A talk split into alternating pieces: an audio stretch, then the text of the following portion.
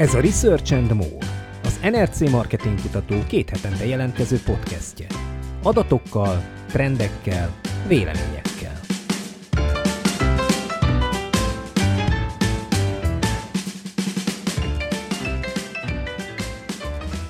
Köszöntöm a hallgatókat, Kuruc Imre vagyok. Tudják önök, mi az a Kádár kocka? Akinek hozzám hasonlóan egy cukrássütemény képe jelent meg a lelki szemei előtt, az rossz nyomon jár, a kifejezésnek ugyanis semmi köze nincsen a gasztronómiához.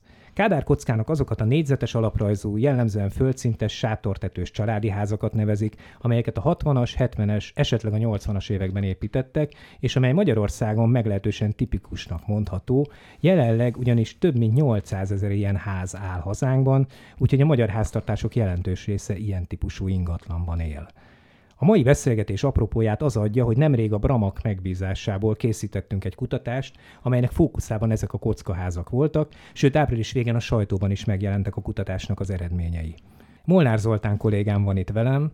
Üdvözlöm a tisztelt hallgatókat! Ő menedzselte ezt a kutatást, úgyhogy vele fogok beszélgetni az eredményekről, szerencsére most már személyesen, meg arról, hogy úgy általában mit látunk az adatok fényében a lakáspiacon.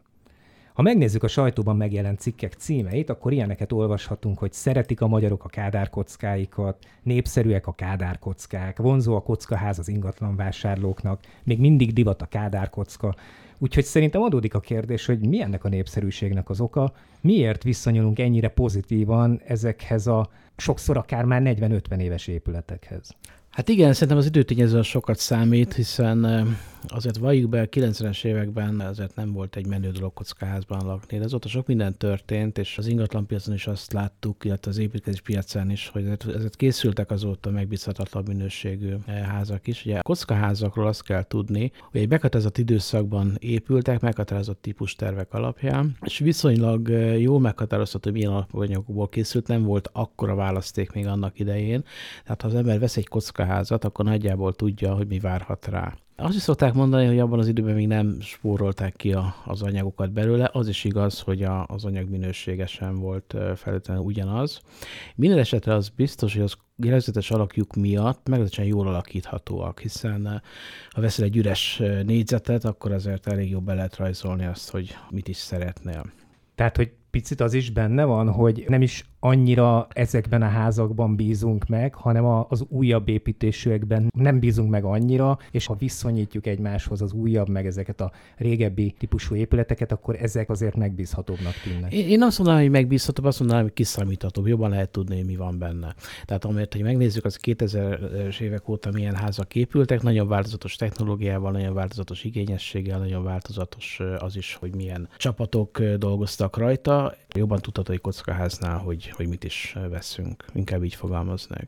Ugye tudom, Zoli, hogy te is családi házban élsz, de nem Kádár kockában, ugye? Nem, én egy vályok ház az egyik része, tehát az Kádár kocka előtti kezdemény. Egyébként a mi kutatásunkból az jött ki, hogy azok nem annyira népszerűek, ezek a vályok házak, a másik fel egyébként egy modern téglaház. De egyébként, amikor kimegy az ember az utcára, jobbra nézek, balra nézek, előre nézek, mindenhol kádárkoszkákat látok, tehát ismerős számomra személyesen is ez a terület. Talán abban, hogy nem spórolták ki belőle az anyagot, ilyen tekintetben picit megbízhatóbbnak tűnik a szerkezet, meg ahogy felépült, az annak is köszönhető, hogy azért nagyon sok esetben az a család építette fel ezt a házat, amely aztán vagy most is lakik benne, vagy korábban lakott benne, és hát nyilván az ember a sajátját talán gondosabban építi, mint, mint valaki másét.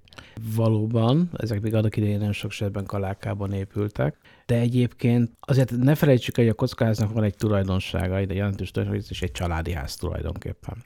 És ugye az jött ki a kutatásunkból, hogy a magyarok eh, jobban szeretnek családi házban élni, hiába turkáltuk az adatokat, hát ha budapestieknél más jön ki, de nem jött ki más. A budapestiek is tulajdonképpen jobban szeretnek családi házban lakni, és eh, ez egy megengedhető családi ház típus. Tehát a preferenciába eh, az jött ki, hogy ha biztos, hogy láttál teljesen klasszikus, ilyen, ilyen szétterülős, lapos tető, jelentős, modern, kicsit a mediterrános jellegű, egyszintes családi házakat ez a preferencia élén van, utána jön, egy, jön a kockaház, a kockaház az kicsikét más stílusú, de mégiscsak családi ház és mégiscsak földszintes, majd ezután jönnek a tetőtérbeépítéses, tehát a, a gyaloglós, lépcsőzős családi házak, és utána szépen megyünk lefelé, és a, a panelek és a társasházak már jóval kevésbé népszerűek. Tehát egyszerűen az a tény, hogy ez egy elérhető családi ház, és nagyon-nagyon fontos, amellett, hogy persze a technológiája, ez egy kiszámítható technológia. Ami engem ebben a preferencia sorrendben meglepett, nem is az annyira, hogy a családi házak talán népszerűbbek, mint a társasházak, hanem hogy úgy tűnik, hogy a magyarok körében az ikerház, a sorház, az nagyon a lista végén szerepel, nem nagyon szeretnénk, vagy szeretünk ilyen típusú ingatlanokban élni. Ennek mi lehet az oka? Valószínűleg a magyarok percepciójában ez nem igazi családi ház, hiszen mégiscsak egy fal választ el a szomszédtól, akár csak egy társasházban vagy egy panelben. Én ezt erre fogadnék, hiszen kicsivel előzik csak meg a társasházakért, illetve a panellakásokért. Ugye mondtam, hogy több mint 800 ezer ilyen kockaház van Magyarországon, ami számomra egy meglehetősen nagy számnak tűnik. Hogyha megnézzük a számokat, akkor a lakosság kb. hány százaléka él ilyen típusú ingatlanban, illetve ugye mondtad, hogy azért a budapestiek körében is népszerű ez a típusú ház. Hogy, hogy, hát mindenhol van, tehát nem lehet mondani. Tehát nyilván van egy trend, mely szerint inkább Kelet-Magyarország, inkább falvakban, inkább kisebb városokban, de gyakorlatilag mindenhol van ilyen. És hát azt mértük, hogy a lakosság közel negyede lakik jelen pillanatban ilyen házban, és nagyon sokan vannak közel a felük, akik valaha laktak ilyenben. Tehát ezen közeli a kapcsolatunk, ismerjük ezeket, tudjuk, hogy milyenek ezek a házak. Amellett, hogy sokan laknak ilyen épületben, az is kijött a kutatásból, meg említetted is, hogy Egyébként, akik nem ilyen házban laknak, azok körében is ez egy vonzó lehetőség. Tehát, hogyha költöznének, akkor sokan szívesen költöznének ilyen típusú ingatlanba. Én azt látom a kutatásból, hogy nagyjából a megkérdezettek egyharmada mondta azt, hogy szóba jöhet az ő esetében egy ilyen kockaház, és mindössze minden negyedik válaszadó zárta ki ennek a lehetőségét. Ugye ebben benne lehet megint az, amit említettél, hogy olyan nagyon szabványszerűek ezek a házak, jól alakíthatóak, tervezhető, hogyha az ember egy ilyen típusú ingatlanba költözik. Én még egy dolgot hozzátennék, hogy nincsenek is olyan nagyon rossz állapotban. Tehát egyrészt megkérdeztük azt, hogy ő maga hol sorolja be, tehát hogyha hirdetné mondjuk az adott ingatlant, akkor mit x be, hogy milyen állapotú, és ezért inkább jó állapotúak ezek, mint mondjuk felújítandók. A másik, hogyha megnézzük azt, hogy milyen felújítások voltak az építés óta, elég sok felújításon átestek már ezek a kockaházak, például nagyon sokan kicseréltették már a nyilázárókat, nagyon sokan fűtéskoszorítést végeztek rajta, szigetelést végeztek rajta, ami viszonylag kiugrik még, és úgy tűnik, hogy sok helyütt még nem történt meg, az a tetőcsere, mert talán mostanra kezdenek el ezek a tetők előregedni, és válik sürgető feladattá. Tehát gondosan figyelnek az ingatlanukra, és, és legalább olyan mértékben történtek eddig felújítások, mint az összes többi egyéb háztípus vagy lakástípus esetében. Tehát nincsenek ezek elhanyagolva egyáltalán.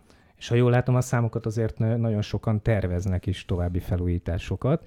Illetve hát ugye itt mondtam, hogy akik nem ilyen típusú ingatlanban élnek, azok körében is népszerű és egy vonzó alternatíva, amikor költözésben gondolkoznak, ugyanakkor azért a 70%-a a kockaházban élőknek nem gondolkodik abban, hogy ő el akarna költözni. Leginkább azok költöznének, akik gyerekkel rendelkeznek, tehát a gyerekes családok, illetve a diplomások azok, akik váltanának. A gyerekesek talán azért inkább költöznének, mert ezeknek a mérete eléggé klasszikusan 100 négyzetméter alatti. És hát ezért kell a hely nyilván, tehát ez lehet egy oka az elköltözésnek. Említetted, hogy kutatásból kijött az, hogy jócskán vannak felújítási tervek a kockaházaknál, de azért az helyzet az, hogy a magyar lakosság jelenleg felújítási eh, lázban ég, még hogyha nem is vágott mindenki bele, de rengeteg olyan van, aki, akinek kisebb-nagyobb terveik vannak, és ez egyébként ez eh, nem új keletű, tehát úgy értem, hogy nem a eh, mostani kormányzati kedvezményes támogatási programoknak a következménye. 2019-ben 2009 első negyedévében, amikor e, még ezeknek híre sem volt, akkor vizsgáltuk meg a saját kutatásunkban, a Mag Monitorban, hogy milyen lakásszíleik vannak a, az embereknek, és hát még azok esetében is, akiknek nem volt lakásszélű megtakarításuk, tehát nem volt rá pénzük, és említettek valamit, hogy valamilyen lakásszéljuk van, és ez 47%-ban a felújítás volt. Tehát ez ilyen általános lelkünkben lévő vágy, hogy mindig akarunk valamit a lakás körülményeinken változtatni még akkor is, ha esetleg jelen pillanatban nincsen meg a pénzünk rá. A Covid időszak erre ráerősíthetett esetleg? Most elgondolkodok azon, hogy az emberek több időt töltenek otthon, otthonról dolgoznak, a gyerekek otthonról tanulnak.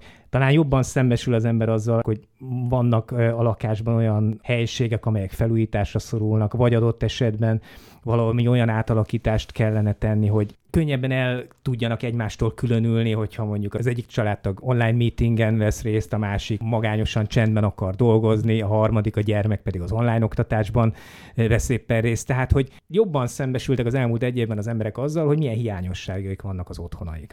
Én azt gondolom, hogy ez az egész COVID kérdés, az elmúlt két év, az biztos, hogy nagyon sok fronton és nagyon sok szempontból befolyásolta a lakásterveket, meg a beruházásokat, illetve a megvalósításukat, és az is lehet, hogy a végén fogjuk látni az egyenlegét, de hogy külön-külön melyik mennyit hatott, azt lehet, hogy soha nem fogjuk megtudni. Mondok egy példát, az egy dolog, hogy otthon vagyunk, és több időnk van, esetleg a papa elveszítette ideiglenesen a munkáját, és emiatt elvégzi az otthoni kisebb-nagyobb felújításokat, de ugyanakkor látjuk, hogy emelkednek az építőanyagárak, azt is látjuk, hogy közben bizonyos szegmensekben csökken a lakosságnak az elkölthető jövedelme, igen, amiket mondtál, hogy életmód változások miatt esetleg sokaknak fontos lett volna a, a vidéki lehetőség a home office miatt, vagy akár nyaralók, tehát valószínűleg nagyon sok ilyen hatás volt, és ugye erre rájött még a kormányzati program, azon kívül itt vannak még a kifutó lakástakarékpénztárak, amelyek lehet, hogy még adtak egy utolsó lökést. Szóval itt rengeteg dolog történt, aminek mondom, szerintem az egyenlegét majd talán látni fogjuk a végén, de külön-külön a hatásokat nem biztos. Ugye a kutatásokban azt is vizsgáltuk, hogy milyen típusú felújításokban gondolkodnak az emberek, mik a legjellemzőbbek? Hát egyre több a zöldnek tekinthető beruházás. Tehát az addig rendben van, hogy mindig is az egyszerű festés, burkolás volt legelől, de ahhoz képest már nem olyan sokkal maradnak el. A szigetelés, a fűtés korszerűsítése, nyílászáró csere, és nagyon megugrott a napelem. Tehát egyre többen szeretnének napelemet telepíteni, azért azt láttuk, hogy ezeknek az ára már nem egy olyan beláthatatlanul magas, tehát egy napelemrendszer manapság egy kerítés árával ér föl, és az is látszódik, hogy egyre többen szeretnének klimatizálást, és ez nyilván összefügg a napelemrendszerrel, tehát ebben egy, ezzel egy felfutás várható szerintem a közeljövőben. Tehát már most is tapasztaljuk ezt a felfutást. Ugyanakkor, ha már a klímát mondtad, az szerintem egyébként egy nagyon jó arány, hogy minden ötödik lakásban van klíma. Miközben, ami számomra meglepő, hogy a lakások otthonok közel fele nem szigetelt. Aki szigetelt, annak van klímája, tehát ez egy fontos dolog. Én azt mondom, hogy aki nem szigetelt, az valószínűleg azért, mert egyszerűen erre sincs forrása. Egyébként a szigetelés sem egy olcsó mulatság, és technológiailag sem mindig olyan, olyan nagyon egyszerű. És hát a régi házaknál kérdés az, hogy nem inkább elköltözni akar az ember, ahelyett, hogy ebbe beruházna. Meg hát, ha hozzákezdünk a szigetelésnek, akkor sokszor nem áll meg a szekér, és akkor más kiadások is felmerülnek. Igen, e, a szigetelés az egy komoly probléma, valószínűleg ez egy olyan terület, amit érdemes lenne ösztönözni. Mennyire jellemző, hogy az emberek költözni akarnak? Ugye arról beszéltünk, hogy akár még a COVID hatására is nőtt, de mindenképpen magas azoknak az aránya, akik felújítást terveznek. A költözés az mennyire opció? A lakásvásárlás is elmondható, hogy eh, lakásvásárlási lázban égünk. Nyilván a Covid-nak van eh, bizonyos hatása. Ez a hatás inkább abban foglalta egyébként össze, hogy az emberek elhalasztották legalább részben a vásárlási, eh, eladási terveiket de már mondok egy olyan számot, hogy 2019 elején 28% mondta, hogy aktuális egy felújítás, ehhez képest 12% mondta, hogy egy vásárlás vagy építés az aktuális, tehát ez is egy elég eh, jelentős szám. Ingatlan vásárlás kifejezetten arra 7% mondta, és 8, hogy következő két évben hozzáálltok, tehát ez egy 15% egy komoly eh, mérhető tömeg, és csak 60% mondta azt, hogy egyáltalán nem tervezzük. Tehát lakás vásárlás igenis mondhatjuk, hogy opció. Egyébként akkor, most már beszéltünk egy kicsit az energiakorszerűsítésről, 2019-ben az energiakorszerűsítésre, ahogy egy-két éven belül hozzálátok, vagy már most aktuális, erre 30% mondta. Ez a felújításhoz képest azon belül is egy nagyon jelentős arány volt. Beszéljünk a finanszírozásról is, hiszen azért ez egy komoly kérdéskör, főleg ugye azért, amit említettél is, hogy a lakástakarék pénztár megszűnt, de azért látszik az adatokból, hogy nagyon sokan rendelkeznek ilyen típusú megtakarítással, és nagyon sokan ebből szeretnék fedezni a lakás célú terveiket. Igen, a lakástakarékpénztár az egy rettentően népszerű termék volt. Ugye Tudjuk a magyar fogyasztóról, hogyha állami támogatási adókedvezmény kapcsolódik valamihez, akkor az a lelkesedését a zegekig tornásza. De szerintem többről is van szó a lakástakarékpénztár esetében. Ugye említettem, hogy 2019-ben közvetlenül a lakástakarékpénztár szabályozás változás után végeztük ezt a kutatást, és abból nagyon világosan kijött, hogy, hogy hiányozni fog az embereknek. Megkérdeztük, hogy a lakás célú megtakarítását, azt hol szeretné tartani, miben szeretné tartani, és miközben az a jellemző a magyarok többségére, hogy a célmegtakarításokat általában nem szokta elkülöníteni, és általában nem is nagyon vannak célmegtakarítások, inkább egy általános, minden célra szóló generális megtakarítás. A lakás cél ebből a szempontból különleges, az egy kakuk tojás, mert ott bizony igénylik azt, hogy azt valahogy külön kezeljék, valahogy külön tartsák. Lehet, hogy ebben magának a lakástakarék pénztárnak is volt egy, egy szerepe, hogy az igény kialakuljon. Tehát ez a helyzet egy kis űrt hagyott annak idején a piacon. Egyébként, ha a másik oldalról nézzük, azt nézzük, hogy mondjuk a hitelfelvételen belül mi a lakásszéloknak a súlya, akkor elég egyértelmű, hogy például nyilván a lakáshitelnél egyértelmű a dolog, de egy szabadfelhasználású személyi kölcsönnél is a domináns cél az általában lakáscél, vagy felújítás, vagy a vásárlásnak a vételár kiegészítése, és ezután jön az összes többi, például az autó, ami az elmúlt időben kezdett el érdekesebbé válni mi hitelcélként, bár most valószínűleg megint megtorpant, hiszen nem annyira veszünk autókat. Úgyhogy az látható, hogy az emberek életében ez az egész lakás dolog, és hol lakunk, és hogyan lakunk, és milyen körülmények között lakunk, ez egy nagyon fontos dolog hiszen e körül mozognak a fő döntéseink, a háztartási döntéseink, foglalkozunk ezzel, vannak terveink. Igen, egyébként itt pont nézem ezt az adatsort, hogy a személyi kölcsön esetében milyen hitelcélok fordulnak elő, és hát valóban 44% mondott valamilyen lakáscélt vagy lakáscélt is. Ugye ingatlan felújításra, bővítése 27%, ingatlan vásárlásra, építése 19% tervezi használni a személyi kölcsönt, és minden más ennél kisebb arányban fordul elő. Ugye egyébként is láttunk a hitelek esetében egy változást az attitűdöknél az elmúlt években, tehát egyre inkább tekintenek az emberek a hitelekre eszközként, és nem csak valamilyen tűzoltás céljából vesznek fel hitelt, és szerintem erre nagyon jó példa az, hogy egyre többen lakás célból is vesznek fel akár személyi kölcsönt. De a másik fele is izgalmas, mert a megtakarításaink nagyobb része is ezzel kapcsolódik, hiszen a megtakarításaink legnagyobb része, hogyha célmegtakarításokról van szó, lakáscélú megtakarítások. 2019 elején a lakáscélú megtakarításoknak a kétharmada az emberek percepciója szerint lakástakarékpénztárban volt. Nyilván ez a pénz valahol megvan most is, de sokkal kevésbé fókuszáltabban és sokkal kevésbé elkülönítetten, mint korábban.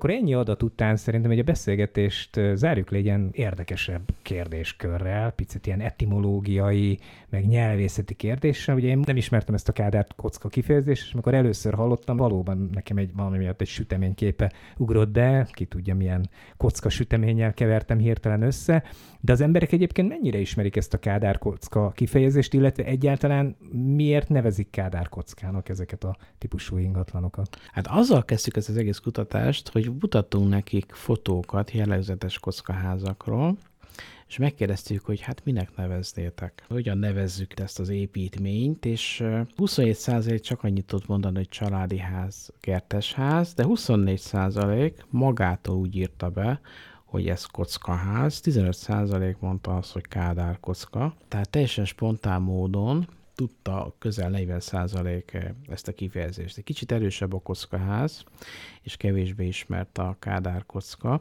míg a legfiatalabbak, a 30 év alattiak 27%-a, tehát a negyede is ismeri ezt a kifejezést, a diplomások persze sokkal inkább. Ami viszont nagyon érdekes volt, hogy a benne lakók azok nem így nevezik, vagy lehet, hogy ismerik a kifejezést, de nem szívesen nevezik így. Ők csak 29%-ban mondták azt, az átlag alatt mondták, hogy ők kockaházban vagy kádárkockában laknának. Nekik ez valószínűleg egy családi ház, egy kertes ház, tehát bármennyire is szeretik ezt a fajta házat, vagy ezt a fajta háztípust, a nevét annyira nem.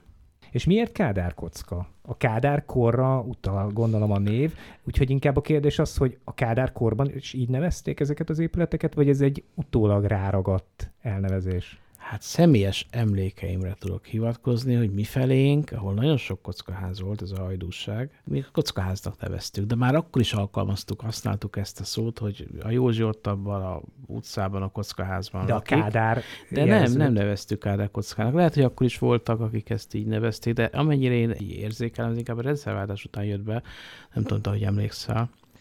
Én sehogy, mert te nem sehogy, ismertem a kifejezést. Igen, te sehogy. Téged inkább megkérdezzünk erről. Igen, én valószínűleg azok közé tartoztam volna a kérdőben, akik, hát talán a családi házat írtam volna be, nem hiszem, hogy a kocka ház jutott volna elsőként eszembe, a Kádár kocka az egészen biztosan nem. Uh-huh. Jó, hát akkor ennyi fért ebbe a mai beszélgetésbe. Nekem nagy élmény volt az is, hogy végre személyesen beszélgethettünk, és nem otthonról, a nem kocka házunkból online kapcsolaton keresztül. Reméljük, az már így is fog maradni.